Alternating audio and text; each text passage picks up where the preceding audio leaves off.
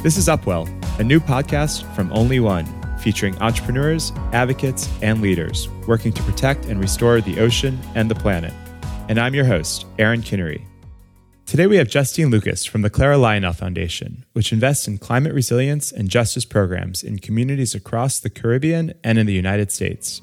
Let's dive in.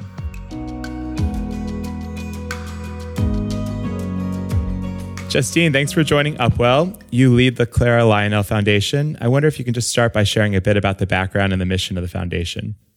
Absolutely. And thank you, Aaron, for having me. I've always been super inspired by your work. So, the Clara Lionel Foundation was founded in 2012 by Robyn Rihanna Fenty in honor of her grandparents. So, she used her grandparents' names um, in the name of the foundation, which I think is always so special. CLF invests in climate justice initiatives in the Caribbean and the United States and helps communities prepare for and withstand natural disasters. Um, I'm really excited to dive into the depths of the work around the climate resilience and climate justice work. But one thing, too, that's really important to us is always giving back to Rihanna's home country of Barbados. So that falls under our legacy work as well. Amazing. And the foundation just celebrated its 10 year anniversary. What have been some of the major achievements and areas of impact over the years? Well, it, it is an exciting week for us. Um, 10 years um, makes you pause and reflect a bit on uh, the journey that we have been on. We've grown exponentially in terms of the scale of the work. And over the course of the history of the organization, we have you know, iterated on our areas of focus, uh, really zeroing in on the Caribbean as um, an area that we we prioritize, and also the United States. Um, the work in the Caribbean is focused on climate resilience primarily, and our goal is for the Caribbean to become a climate resilient zone. Uh, that journey um, has been very interesting. We started doing a lot of emergency response to natural disasters, and I think you know, when I started in 2016, that was really a priority for the organization, but the hurricanes kept coming. And so we pivoted the work, you know, to, you know, to focus on climate resilience. Uh, and then also we learned through all the equity work that we'd done over the years that, you know, climate justice was a priority for so many of our partners. So in, in 2020, we stepped into that space and the journey has been, you know, really exciting. Yeah, you mentioned the foundation started emergency response and then moved into climate resilience. How do you balance the immediate needs of disaster response with some of those long term investments in resiliency? So, what happened for us is, you know, the, the Caribbean kept getting hit by uh, natural disasters. And in 2017, with hurricanes Irma and Maria, we we just saw that you know, after responding to those disasters, after investing millions of dollars, that it just felt like a band aid. And, you know, realizing after seeing Dominica, 90% of the structures on that island were uh, impacted, many of them destroyed. So, engaging in emergency response just feels like the tip of the iceberg of what needs to happen and knowing that these natural disasters are going to continue to get worse and are going to continue to impact this region in particular, climate resilience became more of a priority for us as an organization. We went through a really formal process of trying to figure out what role we could play in that space. So, you know, we are a moderately sized NGO, and we know that there's so much um, important work happening by governments in the region. So we wanted to see the role that we could play, you know, in um, both the aftermath of natural disasters, but also in the long term to help communities prepare. And for us, that really ended up being focusing on critical facilities. So, in the most rural areas, the most marginalized communities, they really depend on their rural health clinics. They depend on the schools. They depend on shelters as safe places to go during emergencies. So, CLF, you know, decided that our role was really going to be focused on access to critical facilities so that communities can you know, before, during, and after natural disasters have continuous access to those services. So across the Caribbean, we pilot projects. They're really infrastructure projects where we harden um, these buildings to withstand natural disasters. We equip them with renewable energy. We look at water sanitation supplies. They're very 360, so communities always can rely on them. Um, and the really cool thing about it is the renewable energy component allows those facilities like health clinics to continually save the $10,000 a month they would spend on electricity costs so, in a way, we're sustainably supporting these institutions. But then when an emergency happens, you know, those communities have a, a, safe place to go, a reliable access to health services, or their kids can go back to school quite quickly, or they have a safe place to to have shelter. So that is CLF's approach to climate resiliency, and we have a lot of projects that now demonstrate that, and um, we're really proud to be one of the few um, institutions investing in that actively in the region. Amazing. I wonder if you could talk a little bit about some of those projects. I know you've made a lot of investments in supporting clinics and and, and, and schools, but I also know you've also invested in improving information systems um, to help with both mitigating some of mis- misinformation as well as improving disaster response. Um, so, uh, you know, I, we talk often about adaptation resilience, but I would love for you to take us into some of the in depth components of some of those key projects that you've invested in. Yeah, I think some great examples of the projects that we've done, you know, include in Dominica, we rebuilt the first two schools after the 2017 uh, hurricane season. So, I think that's a really good example of the intersection of emergency response and climate resilience. And those schools are now equipped with renewable energy and um, they're beautiful examples of the projects. And even though it has taken a long time, we are going to sort of celebrate those projects because they are beacons of of the work and, and some of our first two projects that we we did um, in as part of the climate resilience initiative. We also just completed um, a major reproductive health clinic project in the Dominican Republic. And um, it's a beautiful project. Uh, we just were there visiting it in May. It happened during the pandemic. So over the, the two years where it was very difficult to continue the work, you know, that clinic um, kept going. And another really strong example of the work that we've done in Barbados, we have a number of projects that we've done. Um, some are just getting underway, but another good example is the reproductive health clinic there. Um, it was right on the main road.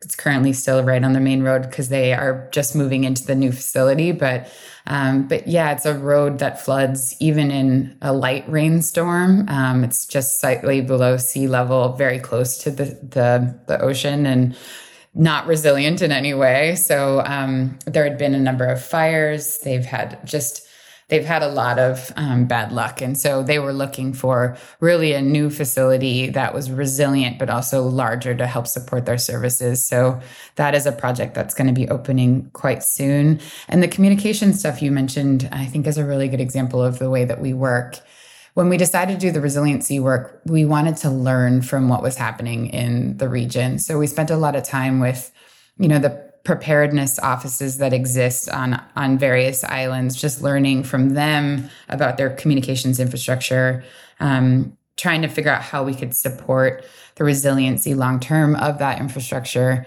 And so our work in the space thus far has been research based. We have a number of partners that are working on you know multiple islands really diving into how do people get their information before during after natural disasters but also given the, the crises um, as of late especially covid you know how were people getting their information around um, that latest disaster that we faced and the the parallels between you know the information that was needed for disbursement around covid misinformation that was happening in the region and what happens around natural disasters are really apparent. So that research is ongoing. And then, you know, the goal of that is to see how can we support um, access to information. Perhaps there might be tech technology solutions, but we, you know, we really are listening and learning from right now. It will be five different islands trying to see you know what's needed and how do we help support improvement of those communication mechanisms I want to move on to discuss your work in climate justice. Our team was just with leaders from the Bahamas and the Seychelles, and we're talking about the disproportionate impact of climate change on small island states. You know, the Bahamas, for example, was devastated by Hurricane Dorian in 2019, $3.5 billion in storm damages in a country with a GDP of only about 10 billion. And the prime minister there estimates that 40 to 50% of the country's national debt is actually climate change related. And so I know CLF uh, provided immediate disaster relief after Hurricane Dorian, but I wanted to expand into talking about how you think about climate change from a justice perspective, either in your work in the Caribbean or in the United States. It's such a great question. The fact is, under resourced countries, communities of color, and island nations are facing the brunt of the effects of climate change, yet they're the least responsible. So it's obviously a justice issue um, you know, at CLF, when trying to figure out the role that we could play in this space, um, we took a look at how little funding was being given to grassroots organizations that are doing climate justice work. And, and our approach has really been to acknowledge their deep understanding of, of what is necessary to achieve climate justice in their own communities. So we fund hyper locally, again, both here in the US and in the Caribbean we do our best to lift the work of these powerful activists, these movements, the advocacy and policy priorities that they are championing. And and for us, you know, like it it has been such a journey of of learning from these movements and again seeing how we can support and driving additional attention to them. In terms of the climate justice priorities that we have, we really look at in the US land back issues, so helping support mainly indigenous populations that are fighting for protection of their lands, protections of their water. So that is super important. We look at BIPOC communities, organizations, movements in the South that are facing environmental hazards. We look at you know how do we support capacity building in the Caribbean? So many movements are just getting underway and um, or just gaining momentum and how we can support that work is something that's important to us. And then lastly loss and damage and reparations. Uh, there's so much work being done in that space. Some of it is exploratory. Some of it is really taking off and clf is working to see how we can best support that work um, in the face of everything that's happened. I do want to talk about the recent Evolution in Loss and Damage Fund uh, in, in, a few minutes as well. But over the past 10 years, the foundation has funded more than 150 projects and you have more than 80 partners. Who are some of those key folks that you've worked with in the climate justice space? There's so many. Um, we had the great privilege of, you know, in um, in earlier this year, actually, we funded um, at the tune of $15 million, uh, almost 20 different organizations of varying sizes across uh, the Caribbean and the US. Um, there's there's organizations that are larger here in the US, like Movement for Black Lives or Center for Popular Democracy, that are working on things like the Green New Deal or you know working towards bigger policy change. But then there's organizations that are smaller in the Caribbean, like the Hay Campaign, that's just in Barbados, but works globally to support young people that are championing movements in their own countries. brings brings those folks together, helps support them, but it's it's you know born and living out of you know the small country of Barbados. So we we are just so excited to support um, organizations that are working on policy change, that are working on supporting uh, young people, um, and it's it's such a breadth of issues. And I definitely would recommend if you're looking to fund in that space, all of the information on all of our partners is is on our website and on our social media. We try to lift up their work all the time and and really try to drive additional funding, resources, energy to everything that they have going on. Great. Your background is in community organizing and grassroots advocacy, and you've done a lot of work in international development and media as well. How has this wide ranging experience informed how you approach this work? I mean, I think you just said it very well. Like it started for me with the organizing and activism. I studied social justice movements in college, and I feel like I found my voice in the anti war and divestment movements um, that were happening at my university, but also New York City in, in the early days of my career. And I have had a career that's been based in human rights, whether it's from access to justice in West Africa to advocacy efforts around ending extreme poverty from my time at Global Citizen to, you know, really saying yes to the job at Clara Lionel Foundation because I realized that our founder's passion was in supporting folks facing the toughest challenges personally nature is what grounds me so and is really what inspires me and i like to spend my free time exploring some of the most remote places on the planet. And i never really imagined that climate work would intersect so heavily with my career. So i sit in a lot of gratitude that i get to work on kind of the people side of climate in a space that needs far more activism on some of the most important justice issues of our time. So it feels like i've gone on this journey of working in international development activism all of that the lessons i've learned and you know the energy i've gained from that work now intersecting with climate in a really um, interesting way um, it's been a great privilege you mentioned your work has taken you to all corners of the world, and I know that listening to and learning from the local community is so critical to this effort. I wonder if there's an example where you're thinking on a potential approach or solution really shifted after spending time in the community. In 2018, we were in Puerto Rico visiting a reproductive health clinic there that hadn't yet opened after the 2017 hur- hurricane season. And uh, we're sitting around a table listening to the stories of um, these women's experience through the through the hurricane, their experience in trying to reopen the clinic.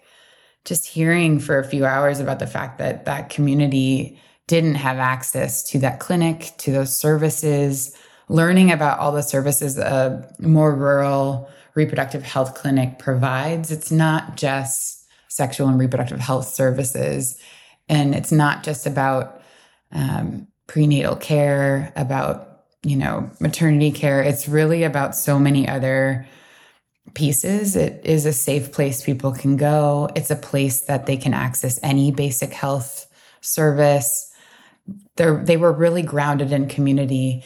And here they were you know a year after the storm and they had not yet opened. So for us that was a brilliant experience of learning how important these critical facilities are for communities of really learning how these issues intersect. So reproductive health access women's rights health access in general and the need for climate resilience feel like we learned so much from that conversation and it helped really shift the priorities for CLF from you know thinking about the climate resilience of health facilities but also thinking about intersectionality and how we support women who you know really after natural disasters the statistics show that they really get left um, to the last to be supported um, in emergency response af- efforts. And so for us like learning about that intersectionality and prioritizing that as an organization you know really came from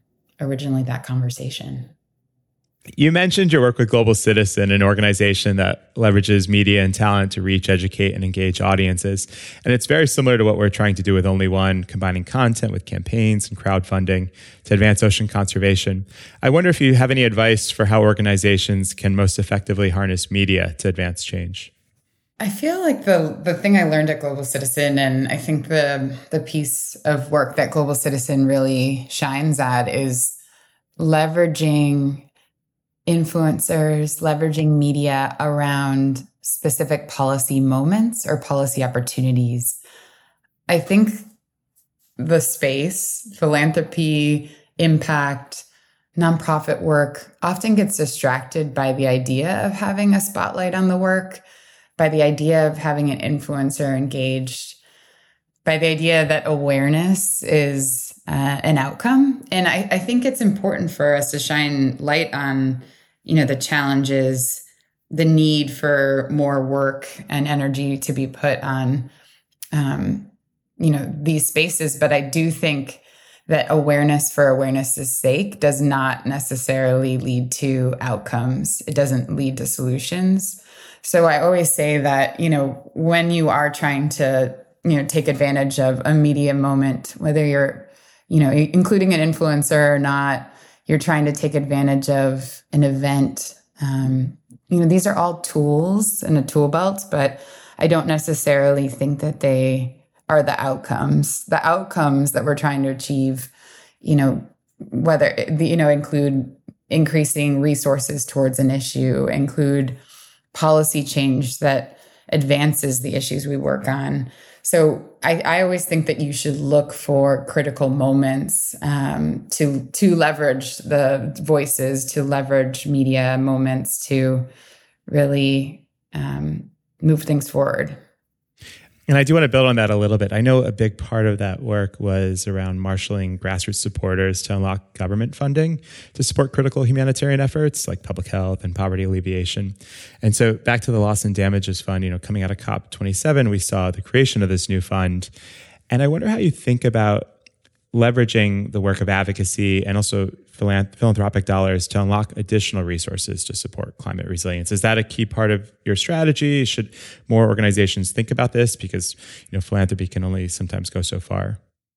It's such a key part of our strategy. You know, I, I think I mentioned that the Caribbean becoming a climate resi- resilient zone is a priority for CLF we see the projects we do in the Caribbean, um, the climate resiliency projects, as pilots pilots that we want to scale by increasing resources to the region for resiliency efforts. So for us, you know, we have a founder that has a really powerful voice. And again, we channel that towards advocacy opportunities. Um, you know, we definitely get hit up all the time with asked for her to raise awareness of various issues as as they relate to climate. And, you know, I think the way that she leverages her voice is to put pressure on world leaders or companies or governments to increase their funding uh, around these issues. And I think, you know, Global Citizen and other organizations that do advocacy work, they're trying to unlock funding at scale because, you know, there's only so many resources we can raise from individuals, but governments, multilaterals, large scale corporations have access to resources that's of a magnitude that really can move the dial on these issues. So with CLF, you know, something that we think is so important is really leveraging the pilots that we do to put pressure on the local governments to prioritize climate resiliency, but also multilaterals and um, international governments to prioritize this issue and drive resources to, towards the Caribbean. So the recent win at COP of the creation of the Loss and Damage Fund for countries hit hard by natural disasters is a big step in the right direction. And, you know, I know that Prime Minister Mottley of Barbados was such a champion of that work. And, you know, we really take her leadership in this space because she has been working on these issues and really representing the region as a whole around these issues for so long. Um, and we are so lucky to work closely with her team. And again, you know, our work at CLF partially is to do these pilots, but partially just really to lift up and support the work happening locally. And she is really the face of the region and in championing climate resilience preparedness, really shifting the way that developing countries and the countries most hardest hit by climate change you know receive funding and um, invest in preparedness in a, in a really active way. So we were excited to see the announcement of the fund and i do hope that it does receive in time the funding that it, it requires and deserves. A few final questions. What advice or insights do you have for other philanthropic leaders? Well, one thing I think that is so important to us and what we've learned from our journey in this space is to fund grassroots, to fund locally. If you're going to engage in emergency response around any kind of natural disaster, don't look at the big institutions. Like the media tends to drive a lot of attention to larger nonprofits, larger NGOs.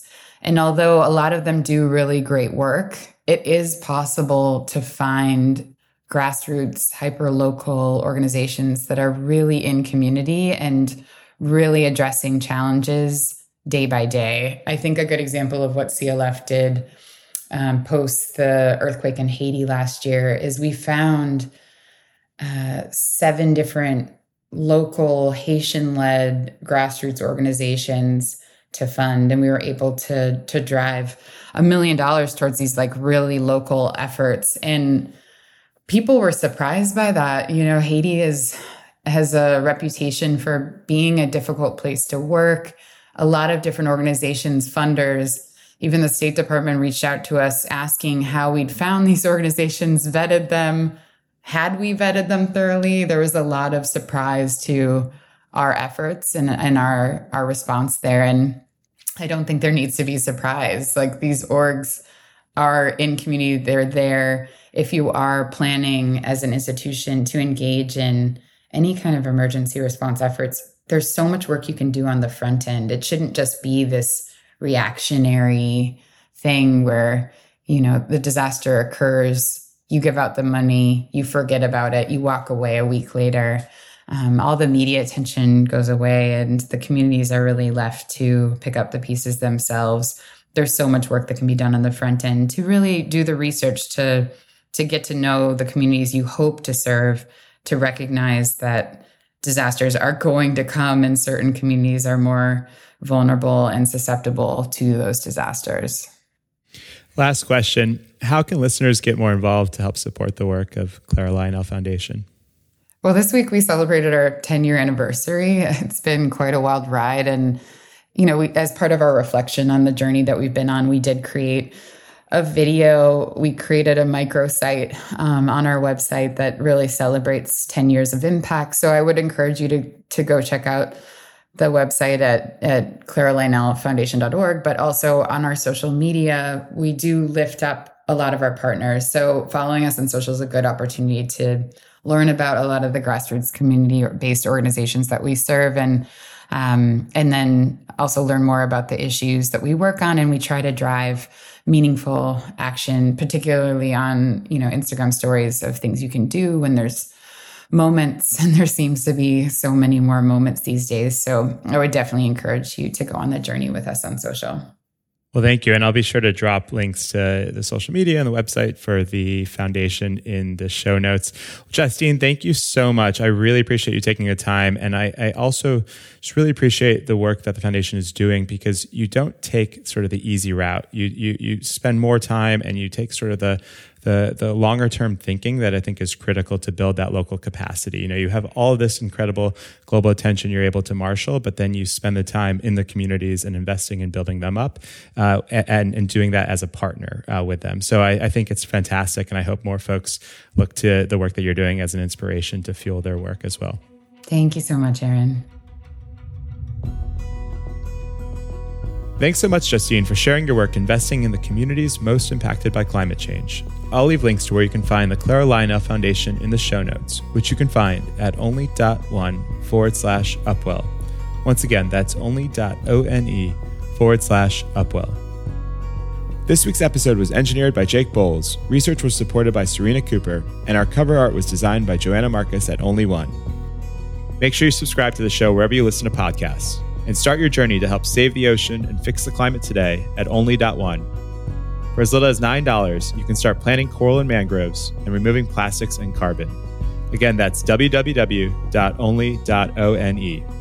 Thanks for tuning in, and we'll be back next week with an all new episode of Upwell.